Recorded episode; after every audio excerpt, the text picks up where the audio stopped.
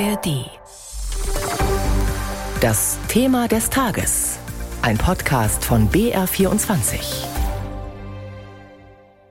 Armut in Bayern. Die gibt es, wenn auch weniger als in anderen Regionen Deutschlands und oft nicht so sichtbar. Auch weil sich die Betroffenen schämen. Schließlich haben wir fast Vollbeschäftigung in Bayern und da hängt dem Armsein im Freistaat ein noch größeres Stigma an als ohnehin schon.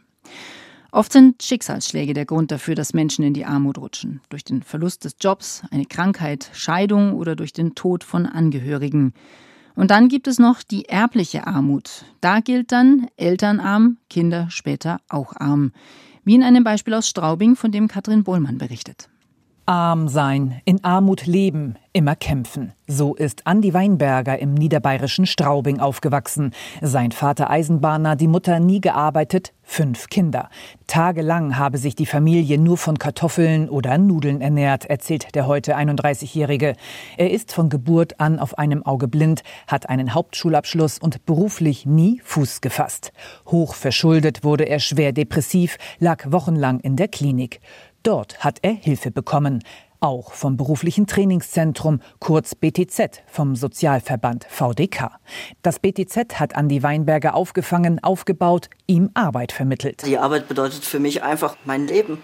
Ich liebe es hier zu arbeiten und ich möchte auch nicht mehr weg von hier der Zusammenhalt von Kollegen, Chefs und allen, das Wissen, man hat ein festes Einkommen, man darf arbeiten gehen, man kann arbeiten gehen und das ist halt, was mich gerne hier hält. Hier, das ist Demetria, eine Inklusionsfirma in Straubing. Sie bietet verschiedene Dienstleistungen an. Seit knapp vier Jahren arbeitet Andi Weinberger nun schon als Reinigungskraft, putzt bei pflegebedürftigen Menschen, kümmert sich um ihren Haushalt. Sein Verdienst 1100 Euro netto netto. Dank der Arbeit sieht das Leben mehr strukturiert aus. Ich habe eine eigene Wohnung, eine Katze, lebe alleine und das ist halt eine Verbesserung zu 100 Prozent. Es ist einfach viel besser. Hallo Irene. Oh, hi, grüß dich. Hi. Auch Andis Chefin ist zufrieden mit ihm. Er sei offen, freundlich und hilfsbereit. Von den Kunden kämen nur positive Rückmeldungen. Andi ist ein toller Mitarbeiter. Der leistet wirklich tolle Arbeit und ich bin froh, dass er zu meinem Team gehört. Man merkt gleich, dass er einfach motiviert ist und Spaß bei der Sache hat und dass es ihm einfach viel wert ist, die Arbeit. Die Arbeit, das eigene Einkommen, das war Andis Schlüssel zur Tür raus aus der Armut. Aber es gehöre noch mehr dazu, sagt BTZ-Psychologin Carolina Stechele, die Andi Weinberger gut ein Jahr begleitet hat. Arbeit und Bildung und psychische Stabilität.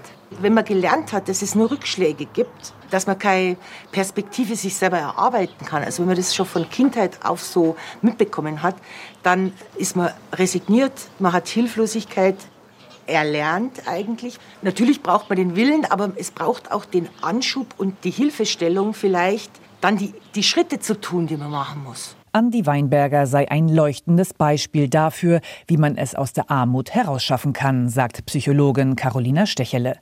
Er selbst ist dankbar und stolz. Es hat sich alles zum Positiven entwickelt und ja, ich bin glücklich.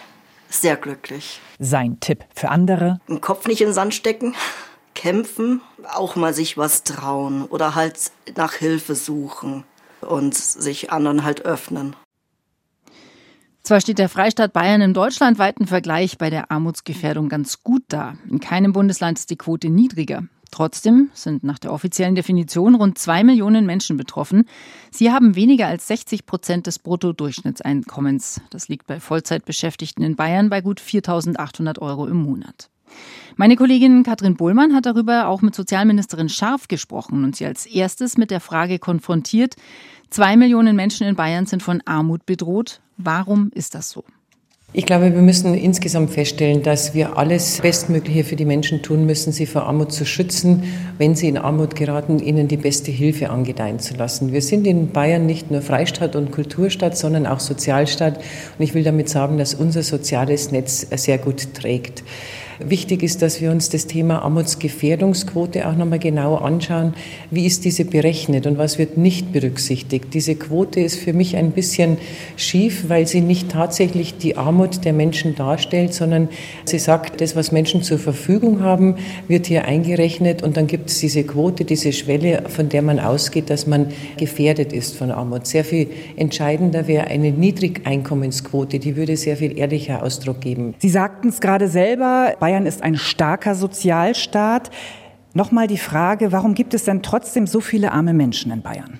Ja, ich glaube, wir müssen uns die Strukturen einfach anschauen und was es für uns auch gerade, wenn Menschen älter sind und in Armut leben, woher das eigentlich kommt. Wir waren ein Agrarstaat, das heißt, es sind viele, gerade Frauen, die nicht gearbeitet haben, die nicht in ihre Altersvorsorge eingezahlt haben und das spüren wir halt jetzt ganz besonders im Vergleich zu manchen anderen Bundesländern. Wichtig ist für mich hier anzusetzen und da rede ich zunächst auch von den Kindern, von der Kindergrundsicherung, die ja jetzt so intensiv im Bund diskutiert wird. Aus meiner Sicht ein Projekt, bei dem ich sehr skeptisch bin, dass es umgesetzt werden kann. Denn die Kindergrundsicherung soll eine Zusammenfassung von allen Leistungen für Kinder darstellen. Das Kindergeld, den Kinderzuschlag, dann das Bildungs- und Teilhabegesetz. Wie man diese in einen Topf bringen möchte, ist mir nach wie vor schleierhaft. Und deshalb fordere ich ganz klar die Bundesregierung auf, die Neubemessung des Existenzminimums jetzt sofort anzugehen. Das wäre eine Möglichkeit, wo Kinder und Familien sofort spüren, dass sie mehr Geld zur Verfügung haben. Erstaunlich ist aber, dass Sie allein auf weiter Flur damit stehen. Die anderen Familienminister, Ministerinnen sind für die Kindergrundsicherung. Wie kommt das? Im Ziel sind wir uns ja einig. Wir möchten alle, dass Kinder nicht in Armut aufwachsen, dass sie bestmögliche Chancen haben im Start ins Leben. Aber es geht auch darum, bei diesem Ziel nicht aus dem Auge zu verlieren, bei den Kindern muss mehr ankommen. Und dieser ewig langen Diskussion, auch mit der Unsicherheit, wie viel Geld, dauert mir das alles zu lange. Wenn wir unsere aktuelle Lebenssituation anschauen, wir haben eine hohe Inflation, wir haben Energiekosten, die explodiert sind und deshalb finde ich, dass man sofort das Existenzminimum, die Neubemessung umsetzen kann und somit eine Verbesserung der finanziellen Situation bei den Familien und Kindern erreicht. Kindergrundsicherung ist das eine. Ähnlich sah es aus beim Bürgergeld. Da stimmte der Ministerpräsident Herr Söder im Herbst vergangenen Jahres als einziger Regierungschef gegen mehr Geld für arme Menschen. Warum? Wir haben nicht dagegen gestimmt per se, sondern es war wichtig, nochmal in den Mittelpunkt zu stellen, dass wir das Prinzip fördern und fordern als ganz existenziell sehen. Man kann immer nur so viel ausgeben, wie auch erwirtschaftet wird. Und deshalb müssen Menschen, die in Arbeitslosigkeit sind, auch ihren Beitrag leisten, zu Kursen kommen, zu Fortbildung kommen, die Termine wahrnehmen. Und das war der Knackpunkt, wo wir auch intensiv im Vermittlungsausschuss gerungen haben, das auch erreichen konnten, dass Sanktionen von Anfang an wieder da sind wir müssen einfach fördern und fordern, sonst geht dieses Prinzip nicht auf, von dem wir insgesamt alle leben. Ein Sozialstaat kann nur so stark sein, wie die wirtschaftliche Situation ist. Frau Schaaf, Sie betonen gern die wichtige Rolle der Tafeln. Im laufenden Jahr geben Sie dafür sogar deutlich mehr aus, eine Million Euro. Ist das der bayerische Weg, Lebensmittelspenden statt Geld für Bürger, die das dann in Eigenverantwortung ausgeben können? Naja, der beste Weg wäre, wir bräuchten gar keine Tafeln. Das heißt, Menschen könnten sich ihre Lebensmittel, die Grundlagen, die sie zum Leben brauchen, einfach auch selbst kaufen und hätten so viel Geld zur Verfügung. Dennoch sind die Tafeln für mich eine wirklich segensreiche Einrichtung.